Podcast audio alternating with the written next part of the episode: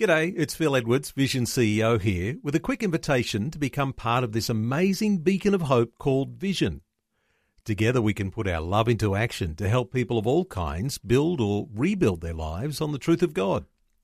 Please consider the part you can play during our upcoming Visionathon appeal, remembering that it's your support that makes Vision possible, including this podcast. Life, culture, and current events from a biblical perspective. 2020 on Vision. Another new and thought provoking book to discuss today, and it's all about how we might think about issues of growing older and eventually dying. Well, that certainly has our attention, doesn't it? Especially if you have a few too many grey hairs on your head. Well, let's talk about this book entitled Being Mortal. It's written by an author whose name is Atul Gawande. And it's about how we do aging, death, and dying in Western culture and how we could do it better. A special welcome back to Dr. Natasha Moore, who's a research fellow at the Centre for Public Christianity. Natasha Moore, welcome back to 2020. Thanks, Neil. Natasha, why is this book an important one to draw attention to? Uh, it's called Being Mortal. And yes, this is one of the biggest questions of our humanity about what happens as we grow old and eventually die. Uh, but what's so special in your mind, having read this book and understanding its contents? Well, I think that these are issues that I hadn't thought about all that much before I read this book. Um, you know, I don't, I don't have my grey hairs yet, um, but he really convinced me that it's something that we all need to think about, and that certainly we need to do better as a culture. So the opening line of the book is um, uh, he Atul Gawande, who is a doctor in Boston. Um, he's from India originally. He's also a professor at Harvard Medical School, and he's written a number of books. He writes for the media and so on. And his, the first line of this book is, "I learned about a lot of things in medical school, but mortality wasn't one of them." And he really wants to critique the way that we've medicalized as a culture uh, everything to do with aging and to do with dying and to do with our own mortality. So we really want to outsource the fact that we'll all die. We kind of vaguely know that, but as a culture, we do very well at kind of covering that up and at pretending that it's not real. And so, you know, these processes that used to be very kind of in everybody's face you know, in, in 1945, he says that most deaths occurred in the home. By the 1980s, just 17% did. Um, so, you know, like I am in my 30s and I've never seen a dead person. That's really weird historically. Um, you might think that's weird now as well, but, you know, I, I think that's quite a, that's quite a shift in our culture. Uh, you won't be alone. Disconnected from our lives. You won't be alone as someone who's never seen a dead person. That would be fairly usual because we tend to hide death and mm. dying from our children, uh, from uh, everyone. We want to keep that behind closed doors. It happens at hospital, or uh, yeah, you know, right. or somebody comes and arrives quickly and takes the body away. Uh, that's uh, that is unusual for us, but in some cultures that's the norm, isn't it? Where there is lots of exposure to death and dying. Yes, and Gawande is actually very well equipped to uh, see both sides of this coin because he comes from a culture in India where, um, you know, uh, it's a more traditional society, so people grow old um, and they die uh, within their families and at home. And so he, he compares uh, the experience of his own grandfather to that of his wife's grandmother, um, who is American and the very different experiences they had of old age. So his grandfather, you know, lived to 106 or something, um, and the whole time he was able to have his autonomy to do whatever he wanted to because there was always family around to help him. Um, so he kind of looks at that culture, and I think we often look at that idea of you know families living together across generations, and we get a bit nostalgic about that idea. We're so atomized and um, kind of alienated from one another, and uh, so we can get nostalgic about that. But he's also not trying to call for a return to that. Um, he says, actually, even though there are things we like about that picture, it has its downsides as well. And every society so far, um, once it's become affluent enough not to live that way anymore, it doesn't do it. Um, so, you know, both parents and children decide to go for autonomy when they can. But what they mean, what that means is that um, as people get older, as they find that they can't do uh, the things that they've always wanted to do and live the way that they have enjoyed living, that those questions get really tricky. How do we manage that period um, well so that people can have a satisfying life right to the end of their life, whatever that looks like. Uh, Natasha, of course, the big debates that are on at the moment are around euthanasia.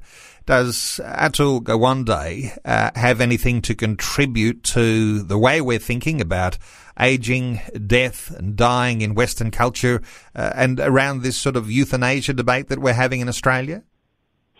So he doesn't uh, directly talk about this issue very much in the book, but I think his uh, his work is a really helpful contribution to the discussion, actually, because I think he really wants to challenge the idea that getting old and surrendering some of the things that you could do when you're younger, um, he wants to challenge the idea that that means that your life isn't worth living anymore.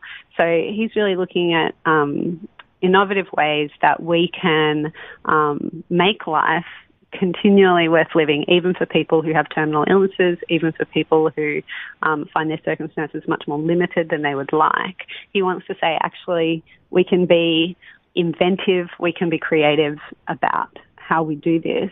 Um, and, you know, I think that should really challenge us to think, okay, if the best that we have to offer people who are in pain, um, people who are very ill, uh, people who find that they have things taken away from them by their health problems, if the best we can do for them is to offer them death sooner, then that's not a very healthy uh, society if that's the best we have to offer. But actually, surely, with our wealth, um, our affluence, with as a society, with our um, creativity, we we have something better that we can offer the elderly among us. Do we talk enough about growing old and dying. I imagine that when you've got people writing books about being mortal, uh, then uh, this is an, a discussion starter, isn't it? Mm, absolutely. And I think, uh, you know, this is one of his points is that because we've sort of, we don't really want to think about dying and we don't really want to think about aging. Ours is a culture of youth and kind of fetishizing youth. Um, we've actually forgotten how to do this well. And so talking about it is the first step really that we need to not we need to stop pretending that we're not all getting old because we are. That is how the nature of space and time and human life works. Um, and so I really appreciated his picture actually. Uh, the first few chapters of the book I found quite shocking and depressing. He talks a lot about you know the facts and the statistics about what getting older looks like for most people. Um, and I was a little um, thrown by that. But the book itself is very hopeful as it goes along um, and points out ways that people are experimenting with, uh, you know, new ways of doing aged care, uh, new ways of giving elderly people autonomy over their own lives, um, and making sure that we value all members of our society equally. So I found it a really uplifting book, actually. Uh, Natasha, what does our Christian faith contribute, do you think, when it comes to these issues of aging and eventually dying? Uh, when you were talking uh, just a few moments ago about uh, the idea, well, if you're going to just give up on life too early, something is amiss there. You need to live a full life to the end having a goal to have a good life. Uh, what is it that our Christianity contributes uh, into this whole discussion about growing old? Well, so much, I think. Um, one of the things is that our culture has, I think, kind of told us this lie that suffering is um, always and only a terrible thing, always and only an interruption to what our lives should be like. Um, and basically every other culture, every religion um, has had a much more um, fruitful, productive view of suffering. Uh, so I think the Christian faith tells us that yes, suffering is um, a terrible thing and it's not how the world is meant to be. Death is a terrible thing. It's not how the world is meant to be. But that um, suffering can also um, have purpose. It doesn't have to be meaningless, um, and it doesn't have to be uh, only despair. So I think the Christian faith offers us a lot of resources in thinking about um, how God can use suffering, um, how we can support one another in that, how God supports us in that. I also think that, you know, one of the reasons that we as a culture uh, ignore death um, and aging as much as we possibly can is because in a world where we've kind of decided that there's nothing more, there's nothing supernatural, we're just a bunch of atoms, and when we die, that will be it. Death is, you know, an existential crisis, among other things, because if that's all there is, then how much meaning is there to any of um, our lives? Uh, and so the thing that the Christian faith has to offer is hope in that situation. So I think Christianity, the Christian worldview, really affirms that death is not okay, that we're right to think that it's a terrible thing and not, you know, we wish it didn't happen, um, but also that it's not the end, that uh, it's only a way station on the way to a fuller life with God. And so, you know, Atul Gawande, who is not a Christian, um, his but his book talks about how um, you know people are more than bodies, and therefore medicine as just science isn't enough for people at the end. Um, because people, you know, have a spiritual dimension, there's a spiritual element to our lives, and part of doing illness and doing dying well means uh, embracing those aspects to us. So whether people are religious or not, figuring out uh, what they think is important to them, um, you know, what their life is for, what it's been for. Uh, you know, part of that idea of having a good death, that's not just a medical thing. That's an emotional and a mental and a relational and a spiritual thing. Well, talking about the author Atul Gawande and his book called Being Mortal, and as Natasha says, he's not a Christian, uh, but does certainly open up a conversation here by which we can really uh, come to grips with some of these issues and these questions that we have about growing older and eventually dying. Uh, Dr. Natasha Moore is a research fellow at the Centre for Public Christianity. She has a PhD in English literature from the University of Cambridge. She writes regularly for the media on the intersection of faith and culture. And Natasha, good insights today. Thank you so much for your contribution today on 2020. Thank you for having me.